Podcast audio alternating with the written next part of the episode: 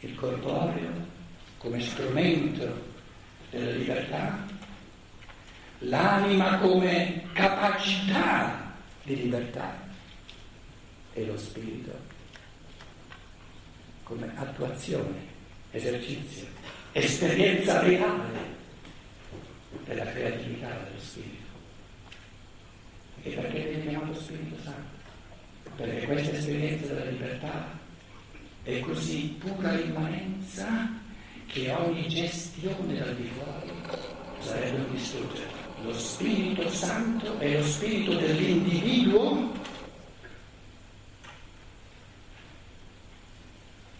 nei confronti del quale nessuno ha il diritto di gestirlo dal di fuori. Santo vuol dire intoccabile dal di fuori. Pura immanenza.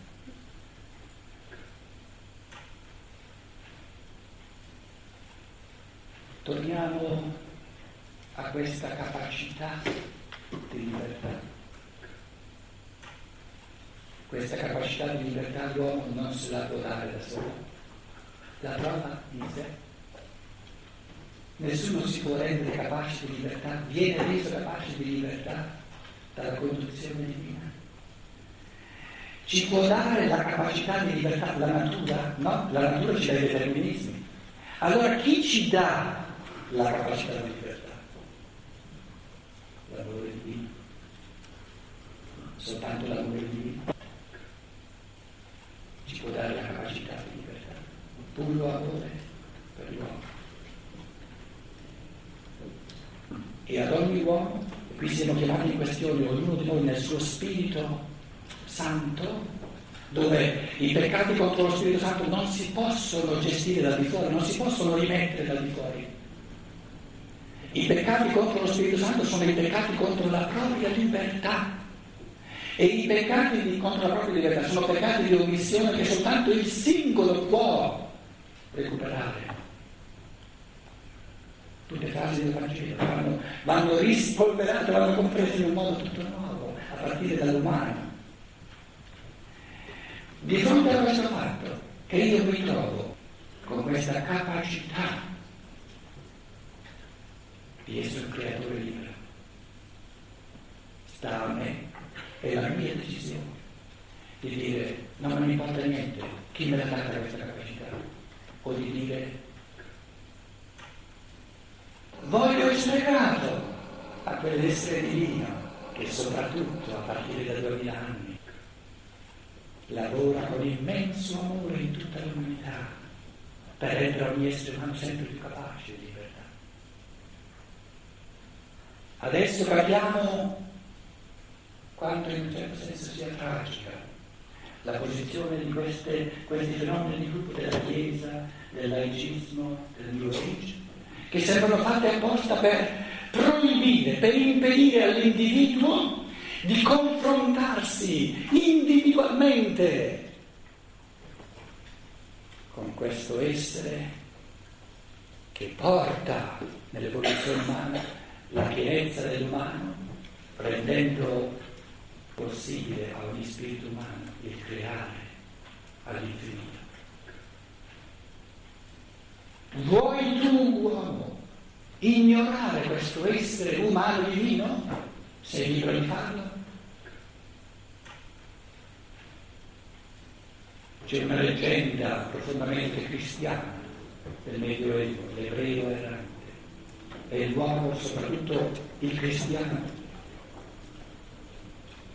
che si rifiuta di ringraziare quell'essere pieno di amore che rende ogni essere umano capace di creazione libera, che rende ogni essere umano capace di libertà.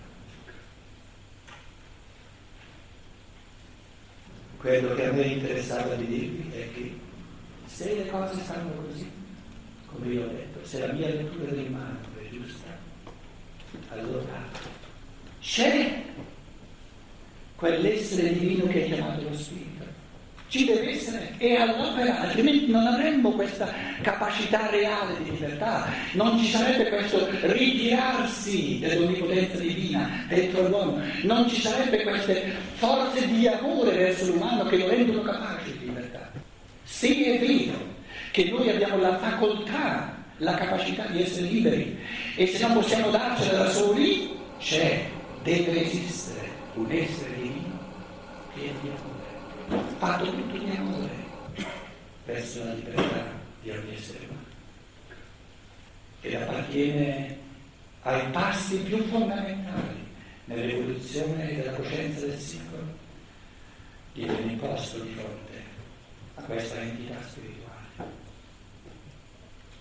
Ma in quanto singolo, ogni essere umano dovrà prima o poi prendere posizione nei confronti di quell'essere divino che trasforma nell'uomo tutte le forze di natura per rendere strumento possibile di creazioni fatte nella libertà dello spirito. E ogni uomo deve avere la libertà di ignorare questo essere. Tragico Faccio soltanto un esempio del fatto che sorga una chiesa che dica l'accesso a questo essere ce l'ha uno solo.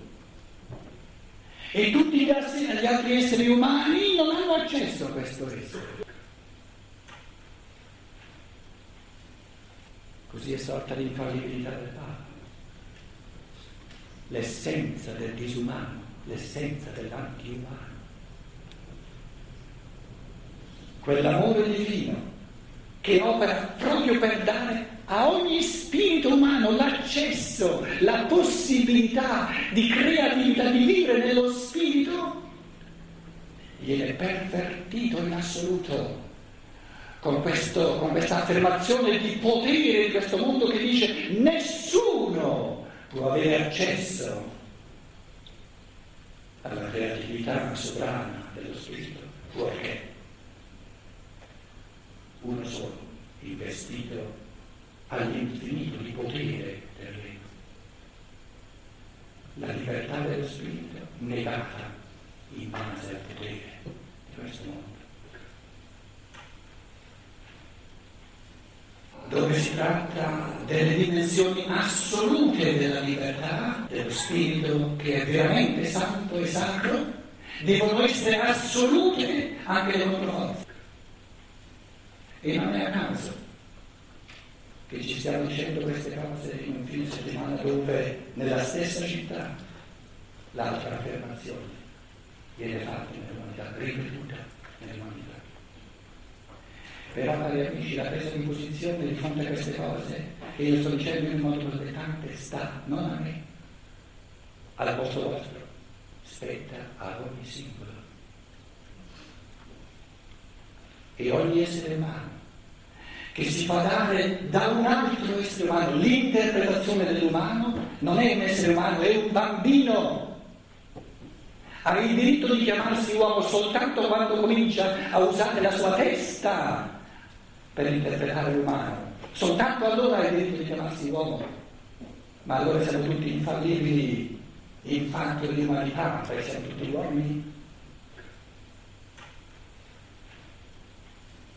ogni uomo è potenzialmente infallibile in fatto di umanità perché è la sua essenza. In altre parole, la scienza dello spirito di Rudolf Steiner è questa voce possente che dice agli uomini se ti lamenti che sei triste, che ti senti depresso, è perché hai poltrito troppo finora nel tuo spirito. Smettila di poltrire e vedrai che la vita è più bella.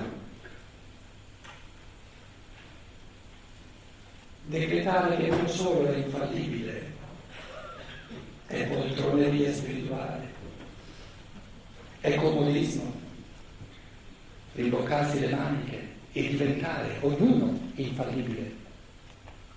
Questo significa non omettere lo spirito, la libertà dello spirito, ma attualizzarla Decretare che uno solo è infallibile significa vanificare tutto l'amore del cosiddetto Cristo che ha fatto di tutto per rendere possibile, capace ogni essere umano di creatività spirituale. L'affermazione che dice nessuno è infallibile, nessuno ha accesso diretto allo spirituale, è un annientare, un distruggere tutto l'operare dell'amore del Cristo che da duemila anni fa tutto ciò che c'è da fare per rendere ogni essere umano, ogni essere umano capace di fare l'esperienza diretta, sostanziale, reale della creatività dello spirito. La libertà dello spirito umano è l'essenza del cristianesimo per un solo motivo, perché è l'essenza dell'umano. E se non fosse l'essenza dell'umano, cari amici, non mi interesserebbe nel modo più assoluto. Perché da quando io ho usato il lume del mio spirito per farmi un'idea sui del mondo, mi è interessato da sempre l'umano. Perciò dicevo, non abbiamo bisogno della terminologia Cristo, cristianesimo, sarebbe meglio se riuscissimo a lasciarla da parte e ritornassimo all'uomo che aveva perso di vista. Prendiamo il darwinismo. Il darwinismo è, è la stessa cosa dell'infallibilità del Papa.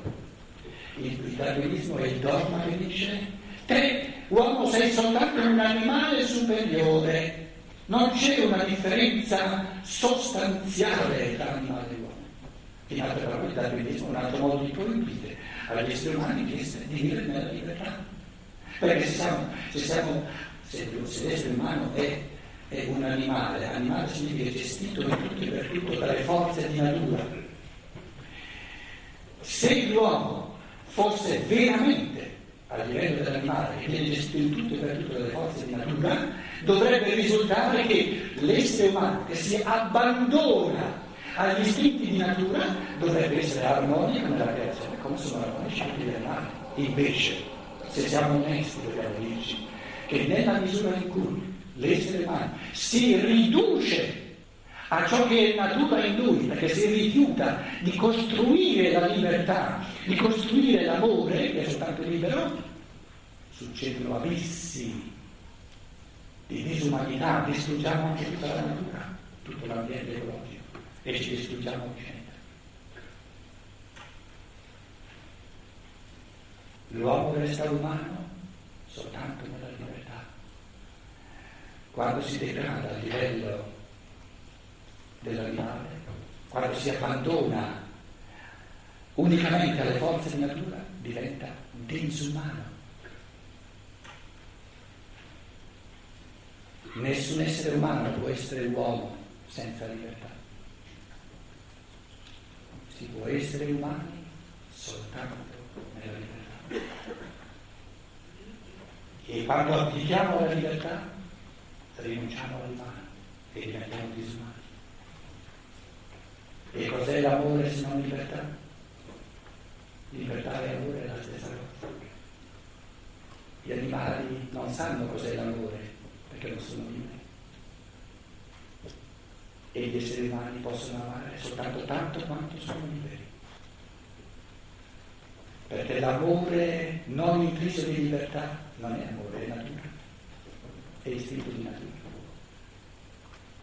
Questo non vuol dire che non sia eh, l'elemento, l'elemento di, diciamo, di tre, i tre gradini di natura sono dentro all'uomo, però specifico dell'umano è la libertà, tutto il resto è il sostrato della libertà, è lo strumento necessario per la libertà. Certo che c'è l'elemento minerale nell'uomo, le forze minerali, le forze vegetali sono presenti nell'uomo, le forze animali sono presenti nell'uomo, però tutte e tre hanno il senso di farsi uno strumento, una lira eh, di Apollo a tre corde per le melodie della libertà.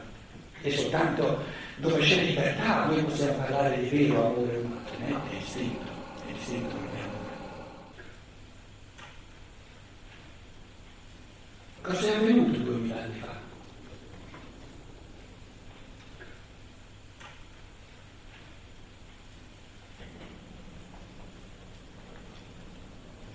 Molti fanno al cristianesimo l'appunto che a quei tempi, nei Vangeli, nel Nuovo Testamento, ci fosse stata, termino con questa riflessione, eh, queste cose difficili, nei Vangeli c'è, ci sono accenni alla fine del mondo, alla fine del mondo. Quindi molti esegeti dicono, però questi primi cristiani si sono ingannati, pensavano che venisse, fosse imminente la fine del mondo e invece dopo due anni il mondo c'è ancora e pare che insomma durerà ancora. Duemila anni fa è successa davvero la fine del mondo e la fine del mondo succede ogni volta che l'essere umano si avvale di tutto ciò che la natura in lui ha costruito per aggiungervi qualcosa di libero che la natura non gli dà. Il concetto umano di fine del mondo è che l'uomo diventa uomo soltanto quando il mondo della natura, il mondo dei determinismi, il mondo delle necessità, il mondo della non libertà termina di determinare l'uomo e l'uomo prende tutte le forze di natura nelle sue mani per fare uno strumento di creazioni libere. La fine del mondo avviene ogni volta che il mondo creato, tutto il mondo della natura, termina di determinare l'uomo, perché l'uomo nella sua libertà comincia a determinare le sorti della natura. Questo concetto cristiano della fine del mondo, che è l'essenza della libertà, non l'ha capita neanche il cristianesimo tradizionale. Tocca all'individuo, all'individuo singolo, nella sua esperienza della libertà, capire che la struttura della libertà è duplice ci deve essere una fine dell'onnipotenza di natura, una fine del mondo di natura, deve terminare in tutto e per tutto di determinare l'uomo e soltanto nella misura in cui tutto ciò che è di natura termina, finisce di determinare l'uomo, può l'essere umano avvalersi, usare tutte le forze di natura per le creazioni all'infinito della sua libertà.